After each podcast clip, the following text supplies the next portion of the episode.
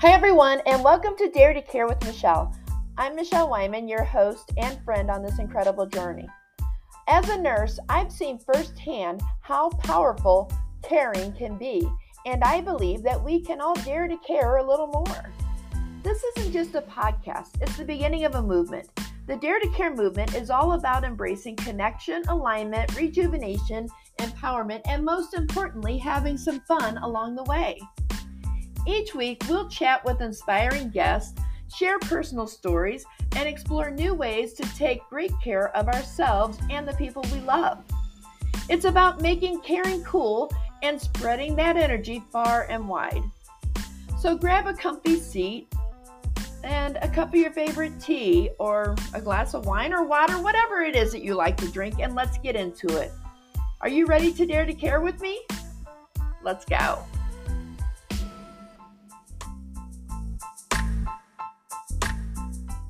Today, I am thrilled to be in conversation with a remarkable woman, a woman whose story is nothing short of inspirational.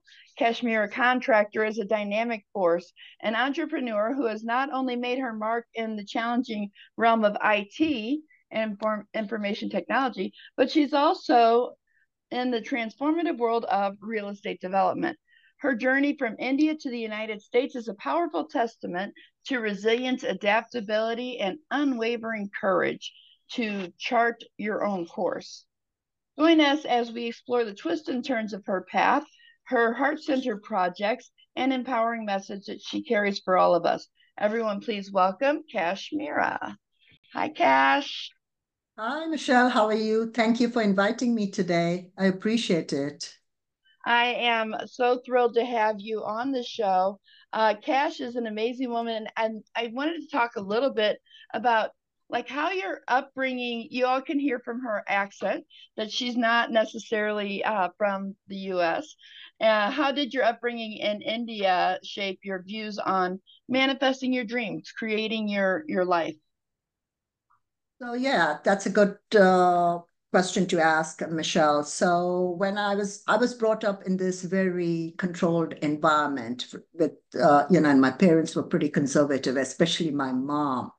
So basically everything was about, for her, everything was me learning and growing and educating myself. So I was very, very focused and disciplined in that respect.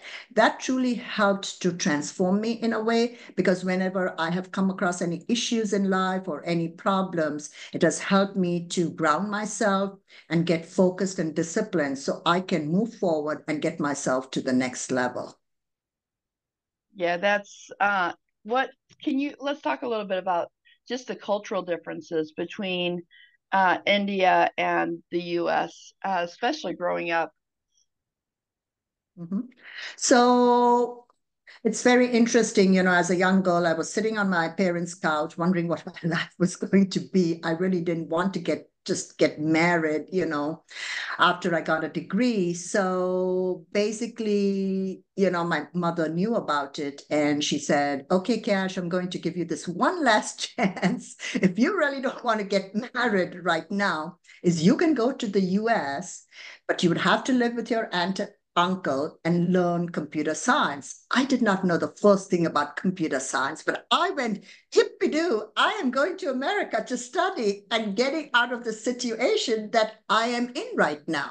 So it was an interesting journey. I'd never ever sat in a plane, basically. Oh, yes, it's a good kind of 24-hour journey door to door. I landed up at the doorstep of my aunt and uncle, whom I hardly even knew, but they were very gracious and really welcomed me into their home, basically. And then it was a big cultural shock for me, because to begin with, yes, like you said, my accent is not American, but I had a pretty heavy Indian accent at that time. And so when I started going to university, at times people would go, what? Or they would have this look on their face because they would not understand what I was saying. And for a while, I think I lost my voice, if that made sense, because I just didn't want to say anything because people would not understand me. Also, there's a difference between the British English and the US English. So, certain words differ, like you have candies and cookies, cookies and biscuits, or candies and chocolates. There are little differences. Even the spellings are different between the US and the British English. And also the whole cultural aspect is different, like in India, when you are to your parents or anybody superior to you, you're not supposed to meet their eyes. You're supposed to look down and talk a lot of the times. Now, a lot of that has changed in India. So over here, it is not like that. Over here, you're supposed to look into people's eyes and talk with them face to face. So there are a lot of these little nuances and differences that people need to understand when they come from a different place to understand the culture and how to adapt to some of that. Gotcha.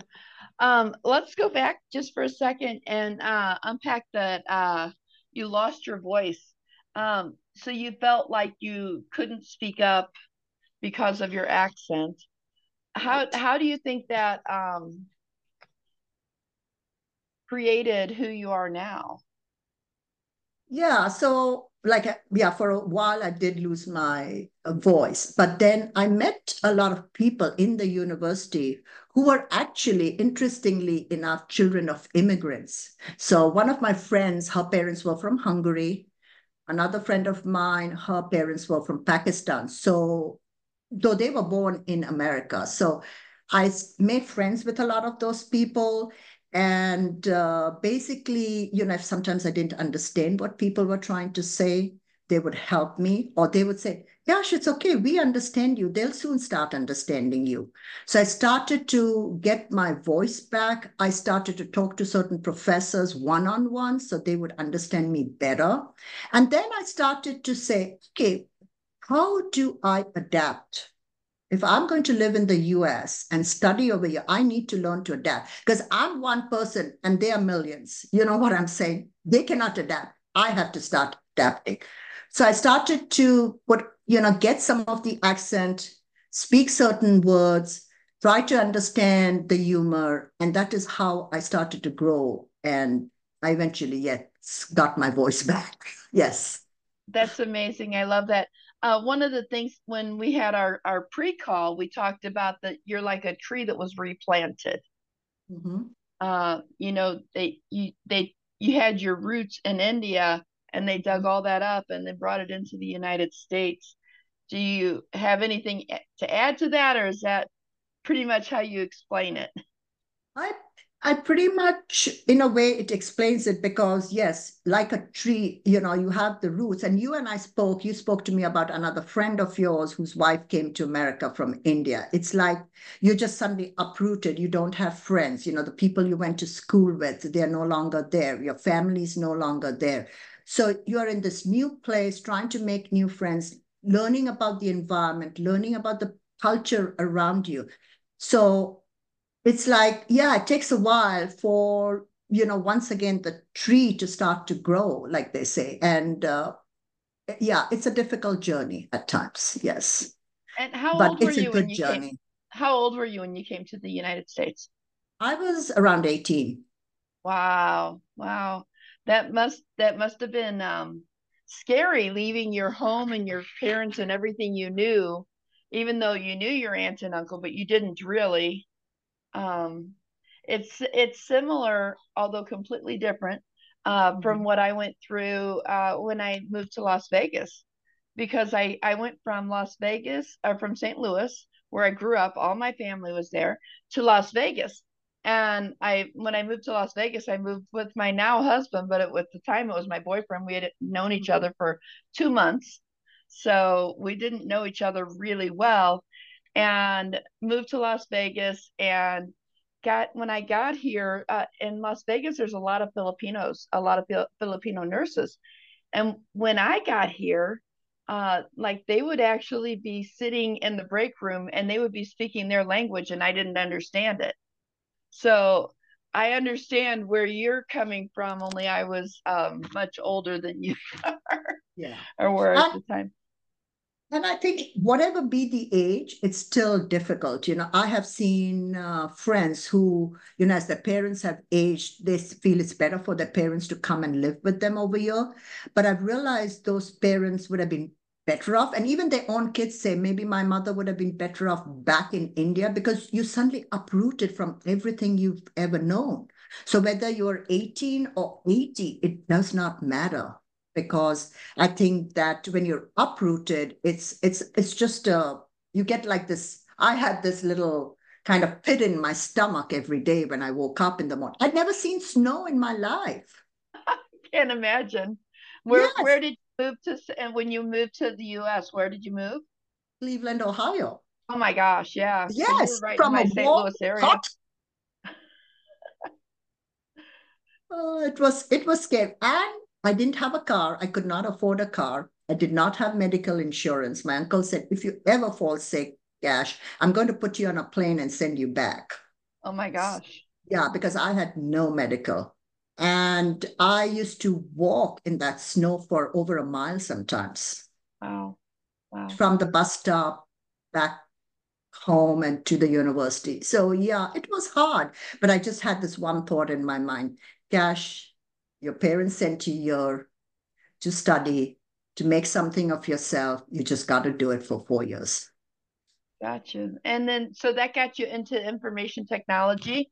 What do you want to say about that portion of your life? That portion of my life was a good part of my life, I'd be honest. I did do well in information technology. I started my role as a program. Actually, I went back to India, got married, and started working for the Australian New Zealand Bank in India. So, and then I rose and I went into management. And then I after that, me and my husband, we immigrated to New Zealand, actually. We lived there for a few years, and I worked for a software development house over there. And that company was bought over by an American company. And that's how they sent a few people to the US, and I came back to the US.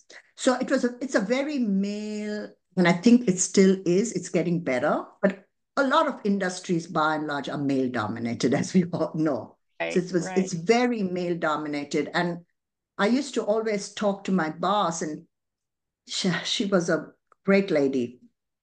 And she said, and when we would go for meetings and presentations, she would say, Gosh, wear your power suit, that black suit you and I both wearing, she would go. So, yeah, and she would say, don't you realize that when men speak up, she said, it's considered to be confident. Right. When a woman speaks up, she's called a... So not nice name. Not a nice name. Yes, exactly. So, you know, you struggle through that at times. Even many other women have told me, and I have realized too, is that you say something and nobody kind of gives it much value. But when a guy says the same thing, you go looking and, oh yeah, that's exactly what we need to do. How do we change that, Kash? I think we need to have more women at the table. Right. And like they say, if they don't give you a seat at the table, pull up a chair and squeeze in. And if they don't allow you, make your own table and they will come. I love that. I love that. Make your own table. And they will come. So how long were you in IT? Oh my God. Now I'm really good to date myself. Never mind. No, that's fine. Minutes, over right? 25, 30 years. Yeah, that's okay. You know, over 25, 30 years. Yeah, that's no big deal. Yeah. And why did you leave IT? Well, you know, I think I believe that sometimes you bring onto yourself without realizing certain things. So when I had my last job, I was not happy with the role that I was playing. And every day I went to work, I literally said, oh my God, what am I doing over here? I just don't like it. And I think I actually got rid of the job myself, I feel. So when COVID hit, I lost my job, basically. And I wanted to go find another job. It was rather impossible. You know, you're in the nursing field, so you know what times were like at that point of time. And one day I met this friend of mine who does real estate redevelopment, and she's doing really well for herself. And I said, I always wanted to be an entrepreneur. Whether I succeed or fail, it's going to be on me. Nobody's deciding for me, Kash, today you did a good job, or Kash, today you did a bad job. It's all on me. I'm the CEO, the CIO, the CFO, whatever you want to call me. I'm the entrepreneur. So that's how I got into real estate redevelopment. And my company is called Reimagine Property Group. Okay. And along with that, I also have this heart-centered project, which is really priceless to me, is to help other young women and young girls to find their voices and become whoever they want to be. So let's going back into the real estate for just a minute. So you actually flip houses, correct? Yes, I buy homes. I have a couple of strategies to do that. Either when I look at a home, and if I'm really looking for quick cash flow, then I'll wholesale the home, which means I will, within the option period, what I will do is try to assign that home to someone else, basically. And I'll make a few $1,000s on that.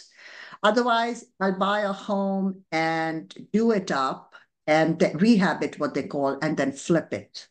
Okay. Or if I really like the home, and I'm eventually planning to build out a rental portfolio, so I'll buy it, I'll rehab it, and rent it out. Oh, wow. Which is what I'm trying to do, generational wealth, if you want. That's what you want to call it. Yeah.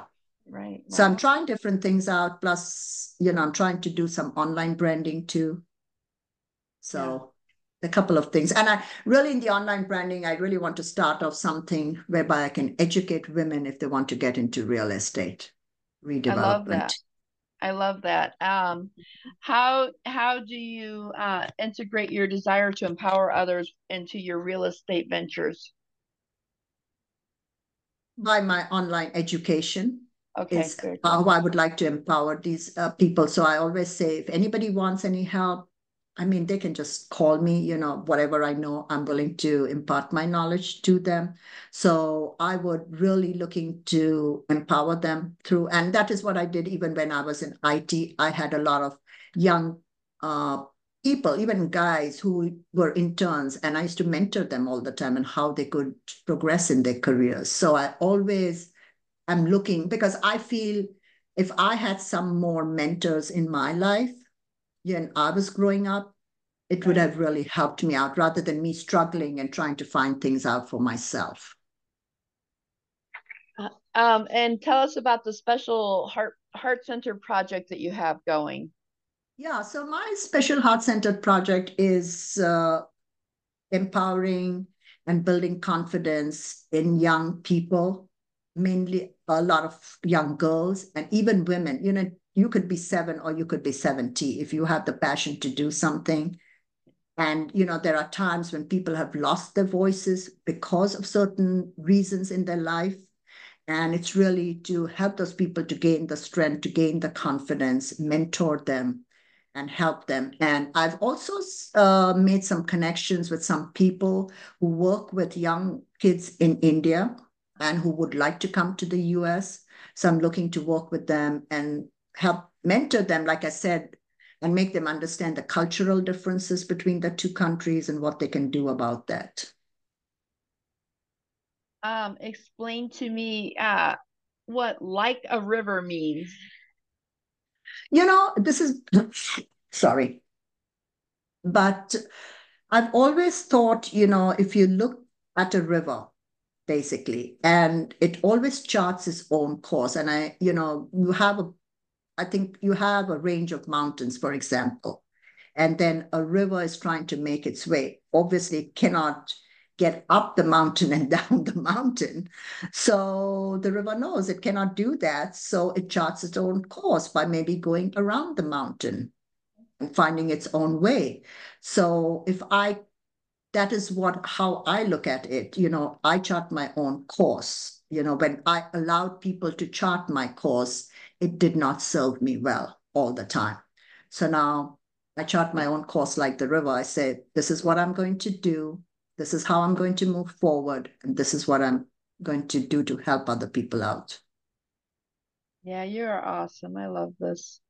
It's interesting because sometimes we do have to, even in medicine, you know, it's not always a direct path to getting well, and you have to chart your own way. And people can, you know, they can go with the medicine and just, you know, I have high blood pressure, so I don't, but someone has high blood pressure, they can just take the medicine and, you know, it probably will help. They'll probably continue getting on higher and higher doses, or they can chart their own course. They can start meditating. They can lose weight. They can cut down on the foods that cause the blood pressure to go up. They can cut down on their stress.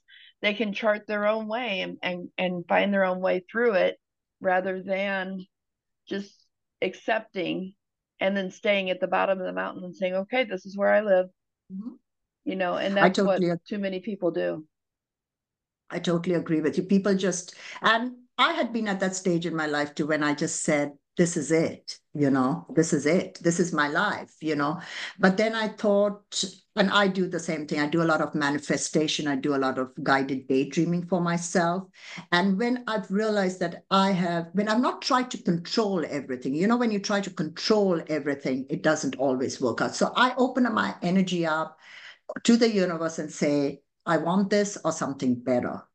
Right. And sometimes you don't get exactly what you've asked for, but eventually I think sometimes it's better what you get. So you're right. You have to chart your own course. You know, you cannot just say, okay, this is what the doctor said and I'm going to die tomorrow. No, you still have to make an effort, because there are new technologies. There are natural therapies you can do, like, you know, so. Yes, absolutely.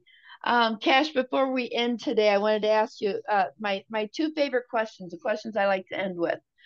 Number one is, what does the word dare mean to you? Dare means to be confident and to have strength in what you do, basically. Dare yourself, challenge yourself is what I say to every human being. And how about the word care? Care for other people. But before you care for other people, care for yourself and love yourself, because only when you love yourself, you can love others and help others out. I love that. Those are awesome. And so if I put dare and care together, you're going to say to challenge yourself to have self-care and self-love. Mm-hmm.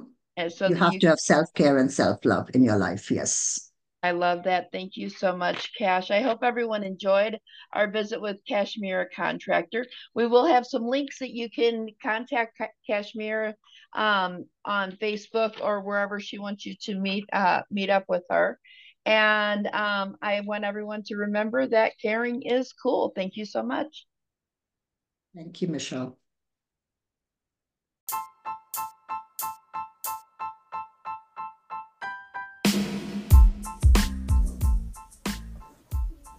That's a wrap for this episode of Dare to Care with Michelle. Thank you for joining me on this exploration of connection, alignment, rejuvenation, and empowerment.